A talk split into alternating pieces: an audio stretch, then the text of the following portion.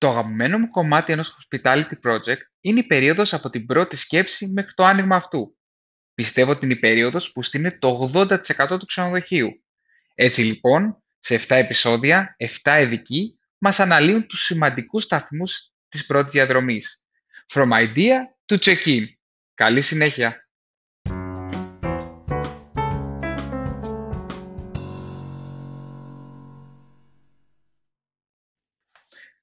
Καλώς ήρθατε σε ένα ακόμα επεισόδιο From Idea to Check-in. Κάθε εβδομάδα κοιτάμε βήμα-βήμα την δημιουργία ενός ξενοδοχείου από την ιδέα μέχρι το πρώτο check-in του πελάτη. Μιλήσαμε για το architecture, μιλήσαμε για την ομάδα, μιλήσαμε για το κτίριο. Καλά όλα αυτά, αλλά όπως λένε και οι Αμερικάνοι, where's the dough? Ε, το πιο σημαντικό κομμάτι μιας επιχείρησης είναι το funding. Και σήμερα δεν θα μπορούσε να ήταν άλλος από τον κύριο Τάσα Κοτζαναστάση της ε, AG Capital, Managing Partner και Founder. Καλησπέρα, Τάσο. Καλημέρα. Καλημέρα, μάλλον. Εγώ προτρέχω. Λοιπόν, Τάσο, πες μας λίγα λόγια για την AG Capital. Κωνσταντίνε, ευχαριστώ πάρα πολύ για την πρόσκληση. Είναι χαρά μου που είμαι μαζί σου να συζητήσουμε το, τα, τα θέματα που έχουμε να πούμε. Ε, AG Capital Partners είναι μια εταιρεία ε, private equity σε ακίνητα, την οποία ίδρυσα πριν από 14 χρόνια μετά από μια μεγάλη πορεία ως διαχειριστής επενδύσεων ε, στο Λονδίνο. Ε, ασχολείται καθαρά με ακίνητα. Έχουμε επενδυτικές και συμβολευτικές δραστηριότητες. Έχουμε γραφεία στο Χονγκ Κόνγκ, στην Κωνσταντινούπολη, στην Λευκοσία και στο Λονδίνο. Όσον αφορά τα ε, την κατανομή των δραστηριοτήτων, οι περισσότερες μας ε, επενδυτικές ήταν στην Ασία τα προηγούμενα χρόνια, ήταν στην Κίνα, Φιλιππίνες, Χονγκ Κόνγκ, όπου κάπως παραμένουμε. Τώρα μετατοπιζόμαστε σε νοτιοανατολική Ευρώπη. Ε, θα κάνουμε μια ανακοίνωση για κάτι μεγάλο το οποίο έχει κλείσει στην Τουρκία πρόσφατα ε, και επενδύουμε σε Κύπρο, Ελλάδα και Τουρκία. Όσον αφορά τα συμβουλευτικά μας, ε, και αφού μιλάμε για τον δικό μας γεωγραφικό χώρο, τα τελευταία χρόνια έχουμε δουλέψει πάρα πολύ με ε, επενδυτές οι οποίοι αγοράζουν ε, χαρτοφυλάκια με εξυπηρετουμένων με εξασφάλιση ακίνητα. Και κάτι τελευταίο, το οποίο θεωρώ σημαντικό και αγαπώ, ε, πριν από δύο χρόνια ιδρύσαμε μια θηγατρική μας η οποία επενδύει στο PropTech, δηλαδή την εφαρμογή της τεχνολογίας στα ακίνητα.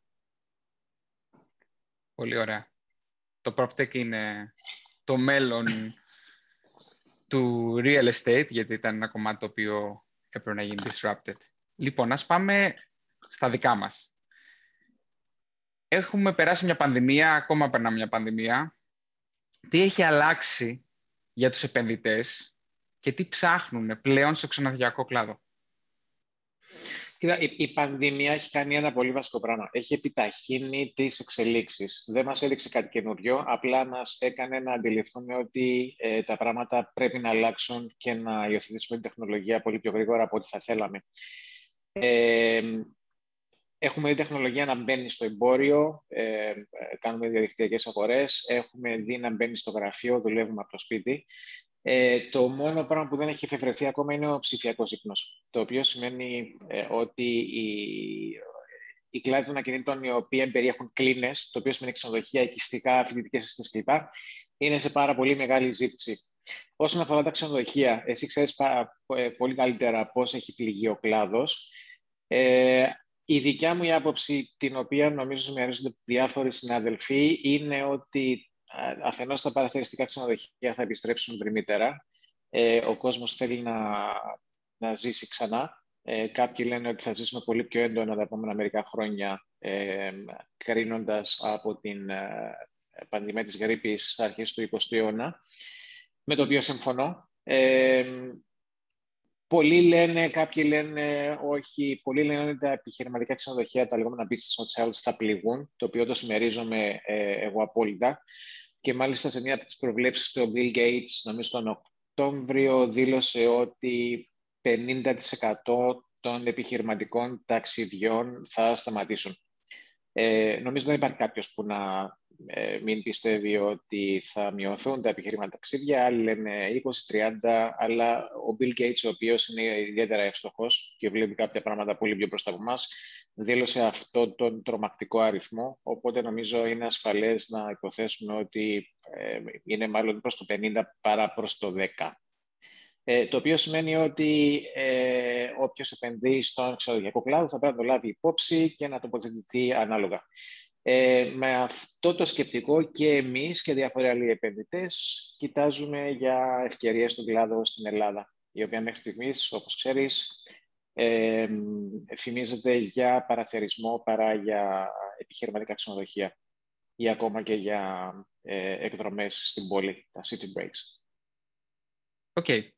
Και ποιο είναι το, η κόκκινη, όχι μάλλον το πλαίσιο ε, που ψάχνουν οι επενδυτές. Έχει αλλάξει. Υπάρχει ένα ποιηματάκι που πάντα λένε ε, κάποια requirements, τα basic requirements. Τι ψάχνουν σε ένα ξενοδοχείο; Κοίτα, το, το ποιηματάκι που λες, που λέει ο κάθε, κάθε επενδυτής έχει να κάνει με τις δικές του απαιτήσεις. Δηλαδή θα σου πει ότι θέλω ελάχιστο μέγεθος τόσο, θέλω απόδοση τόσο κλπ. κλπ. Ε, να σου πω εγώ λίγο για τα θεμελιώδη. Θα σου πω και λίγο πώς το βλέπουμε. Ε, θέλεις από την πλευρά της ζήτησης ελκυστικούς προορισμούς. Θέλεις ε, τοποθεσίες με διεθνή αεροδρόμια, θες να έχεις υποδομές, ε, θες να έχεις πρόσβαση ολόχρονα. Έτσι, εντάξει, εννοείται ότι πρέπει να έχεις ποιότητα των παραλίων, των αξιοθέατων κλπ. Ε, θέλεις όσο το δυνατόν χαμηλότερη εποχικότητα, ε, διότι ξέρεις ότι ε, ένα από τα προβλήματά μας στην Ελλάδα και γενικά στην περιοχή μας είναι η υψηλή εποχικότητα, το οποίο ενδεχομένως να σημαίνει ε, νοτιότερα γεωγραφικά σημεία. Ε, από την άλλη, όψη του νομίσματο θέλει περιορισμένη προσφορά, δηλαδή θες προορισμός όπου υπάρχει χαμηλή σχετικά διαθέσιμότητα γης ή και πολιοδόμηση. Ε, σε διαφορετική περίπτωση υπάρχει ο κίνδυνος υπερπροσφοράς. Αυτό το βλέπεις σε Ισπανία, π.χ. ή σε Τουρκία σε κάποια σημεία. Ε, οπότε το ισοζύγιο προσφοράς ζήτηση ε, πρέπει να κλείνει προς την πλευρά του επενδυτή. Η διαχείριση πρέπει να είναι ε, επαγγελματική. Νομίζω μία από τις ευκαιρίες που βλέπουμε όλοι στην Ελλάδα είναι ότι τα ξενοδοχεία ε, διαχειρίζονται με πολύ διάσπαρτο τρόπο, δηλαδή οικογενειακές επιχειρήσεις που διαχειρίζονται ένα, μισό, ε, νεοεισερχόμενοι στον κλάδο οι οποίοι το βλέπουν λίγο ρομαντικά. Τώρα ξέρουμε ότι το, το, τα ξενοδοχεία είναι πολύ δυστροποζό, θέλει εξαιρετικά ε, ακριβή διαχείριση, θέλει πείρα, θέλει εφαρμογή τεχνολογίας, οπότε ως επενδυτής και εγώ και άλλοι κοιτάζουμε ε, ίσως και πρωτίστως στην ομάδα που τα διαχειρίζεται. Ε, και ακόμα ένα σημείο που θα ήθελα να, να αναφέρω είναι ότι έχει αλλάξει ριζικά το μοντέλο διαχείρισης. Ενώ παλιότερα είχαμε μισθώσεις, δηλαδή θυμάμαι ότι είχαμε αγοράσει ξενοδοχεία στην κεντρική Ευρώπη πριν ξέρω, 20 χρόνια, τα οποία ήταν με μισθώσεις. Δηλαδή, ενοικίαζε η εταιρεία διαχείρισης του ξενοδοχείου 20-25 χρόνια, ενίκαιο, ποσοστά πάνω στα κέρδη κλπ. κλπ. Αυτά πλέον δεν υπάρχουν σε πάρα πολύ μεγάλο βαθμό. Οι εταιρείες των ξενοδοχείων έχουν πλέον, είχαν, είχαν εδώ και καιρό διαχωριστεί σε εταιρείες διακράτησης ακινήτων και εταιρείες διαχείρισης. Ε, τώρα η διακράτηση πάει σε άλλα χέρια, δηλαδή λέμε, ωραία, δεν είμαστε επενδυτές και οι πελάτες μας, οι μέτοχοι μας ενδεχομένω δεν μας βάζουν λεφτά για να διακρατούμε ξενοδοχεία, οπότε παραμένουμε στη διαχείριση. Οπότε, όπως ξέρεις και εσύ, είμαστε σε ένα μοντέλο ε, λειτουργικών μισθώσεων, σε ε, συμβόλαια διαχείρισης, το οποίο καλώς ή κακώς είναι ε, λιγότερο ασφαλέ, ασφαλές για τον επενδυτή, με την έννοια του ότι η ορατότητα που έχεις ε, στις χρηματορροές σου είναι χαμηλότερη. Αλλά αυτός είναι ο κόσμος, έτσι θα πορευτούμε τα επόμενα χρόνια. Ε, το τελευταίο τι σημαίνει, σημαίνει ότι επενδυτές ε, ε, σχετικά συντηρητικοί, δηλαδή τα μία προνοίας κλπ, οι οποίοι αγόρασαν ξενοδοχεία, ενδεχομένως τώρα να, να, να, να, να μετακινηθούν από τον κλάδο, διότι ε, δεν έχουν το σταθερό εισόδημα το οποίο θα ήθελαν. Ε, και άρα σημαίνει ότι θα δούμε άλλου είδους επενδυτές, οι οποίοι ούτως ή άλλως θα στον κλάδο, δηλαδή λίγο πιο επιθετικούς, private equity funds και το καθεξής. Εντάξει, αυτό μπορεί να δημιουργήσει και ευκαιρία. Και αυτή είναι και η επόμενη μου ερώτηση. Για κάποιον ο οποίος είναι καινούριο στο χώρο, κάποιος επενδυτής, ο οποίος πιστεύει ότι το leisure travel θα εξελιχθεί, υπάρχουν ευκαιρίες και υπάρχουν ευκαιρίες στην Ελλάδα; Άμα σκεφτούμε κιόλας ότι Είναι ένα πολύ strict family business. Ε, ευκαιρίες υπάρχουν άσχετα με το αν είσαι νέος εισερχόμενος ή όχι. Ε, τις ευκαιρίες τις, τις δημιουργεί κρίση. Και ίσως θα έλεγα ότι ε, τις ευκαιρίες ενδεχομένως τις βλέπουν περισσότερο αυτοί που είναι ήδη μες στον κλάδο. Βλέπουν τα κακώς έχοντα, ε, τα και βλέπουν ε, τι μπορεί να αλλάξει.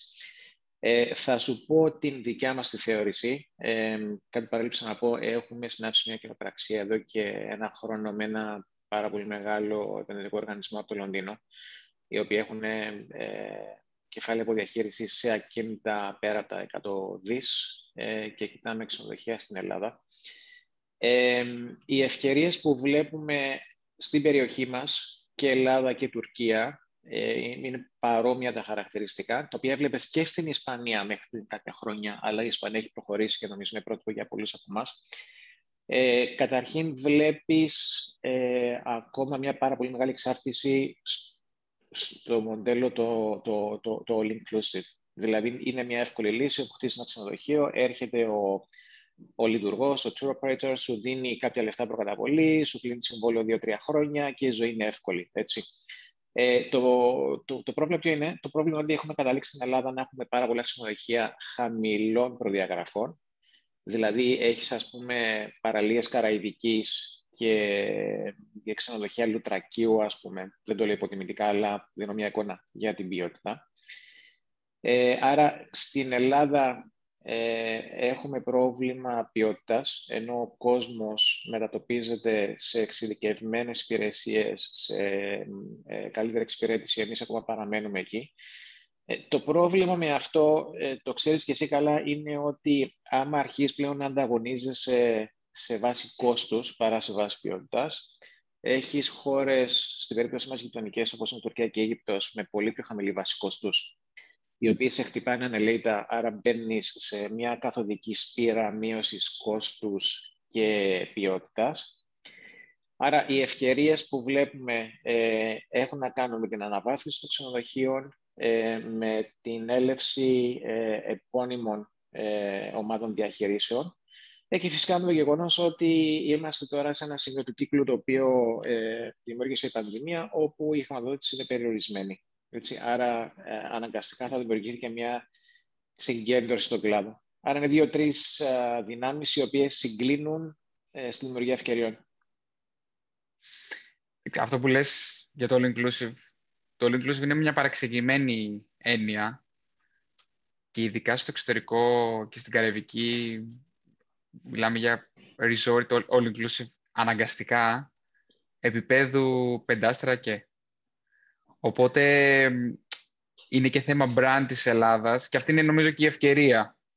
Μια ευκαιρία για κάποιον επενδυτή. Έχεις, έχεις δίκιο. Ε, έπρεπε να πούμε ότι το, το all inclusive που έχουμε εμείς είναι μάλλον τεσσάρων ή τριών αστέρων. Τώρα να κάνεις ένα πεντάστερο με φανταστικές υπηρεσίες και απλά να τα τιμολογήσεις όλα από την αρχή, Όντως. Αλλά εκεί πάλι δεν ανταγωνίζεις το κόστος, ανταγωνίζεσαι πλέον σε ποιότητα. Σωστό. Ανταγωνίζει σε brand. Είσαι σε μια ευρωπαϊκή χώρα, οπότε αντίστοιχα και το κόστος ανεβαίνει. Ναι. ναι. Και πρέπει να συγκρίνεις και πολλές φορές ακόμα και στο εξωτερικό, παρότι έχουν χαμηλό κόστος λειτουργίας, οι τιμές είναι αντίστοιχες και καλύτερα τα margins. Ναι. Πολύ ωραία. Λοιπόν, εγώ θέλω πάντα όταν κλείνω μια συζήτηση να μιλήσουμε αρχικά, να δώσει μια συμβολή για έναν καινούργιο επενδυτή στο χώρο, τι να κάνει, πώς να ψάξει, ειδικά στο κομμάτι του funding. Και μετά να μας πεις εσύ, προσωπικά, άμα είχες την ευκαιρία αύριο να επενδύσεις κάπου, πού θα ήταν ή τι concept θα ήταν; Κοίτα να δεις, η συμβουλή που μπορώ να δώσω σε έναν οποιοδήποτε νέο επενδυτή, σε οποιοδήποτε κλάδο, είναι ότι τα πράγματα είναι πολύ πιο δύσκολα από την στην αρχή. Οι ευκαιρίες είναι πολύ πιο πολύπλοκες όπου και να μπεις και χρειάζεται πολύ μεγάλη ανάλυση και μελέτη. Δυστυχώς, τα ξενοδοχεία είναι ένας λίγο ρομαντικός κλάδος. Όπου πάρα πολλοί θέλουν να είναι ξενοδόχοι, ε, πιστεύουν ότι δεν είναι τόσο δύσκολο, αλλά έστω βλέπεις από την μέσα πλευρά ότι μπορεί να είναι τρομακτικά απαιτητικό. Έτσι. Ε, αυτό που κοιτάμε εμείς να κάνουμε είναι το εξής. Ε, θα θέλαμε να δημιουργήσουμε ένα χαρτοφυλάκιο, το οποίο αυτά που θα σου πω αντικατοπτρίζουν το πού βλέπουν τις ευκαιρίες. Ένα χαρτοφυλάκιο ξενοδοχείων ε, με σύγχρονη διαχείριση και ενδεχομένως επώνυμα, δηλαδή να φέρεις κάποιες μάρκες από το εξωτερικό, οι οποίες θα το δώσουν ποιότητα και δίκτυο. Ε, κοιτάμε να προσθέσουμε αξία σε υφιστάμενα ξενοδοχεία στο βαθμό που μπορούν να αναβαθμιστούν. Όπως ξέρεις και εσύ πάρα πολύ καλά, έχουμε τώρα την, α, τις απαιτήσεις του ESG, Environmental Social Governance, το οποίο σημαίνει ότι εάν δεν πληρείς και αν δεν ε, είσαι ψηλά στη βαθμολογία αυτών των απαιτήσεων, ούτε κεφάλαια που ξένους επενδυτές μπορείς να φέρεις, αλλά ούτε και να παραμείνεις σε σωστά επίπεδα τιμολόγησης στην αγορά ε, μελλοντικά. Πρέπει να έχεις ψηλά επίπεδα συμμόρφωσης. Έχει φυσικά τις ευκαιρίες που αναποφευκτά δημιουργεί η συγκέντρωση του κλάδου. Δηλαδή, πλέον θα πάμε σε επαγγελματικά μοντέλα διαχείρισης. Όλα τα πιο πάνω. Ok. Okay. Ήσουν πολύ clear. Και νομίζω ότι θα Και αν εσύ διαφωνείς δούμε αλλαγές. θα ήθελα να ακούσω, θα ήθελα να ακούσω την άποψή σου. Εσύ που το βλέπεις λίγο από την λειτουργική πλευρά. Εμείς αυτό που βλέπουμε γενικότερα από εδώ και πέρα είναι ότι υπάρχει μια ανάγκη για security από τον πελάτη.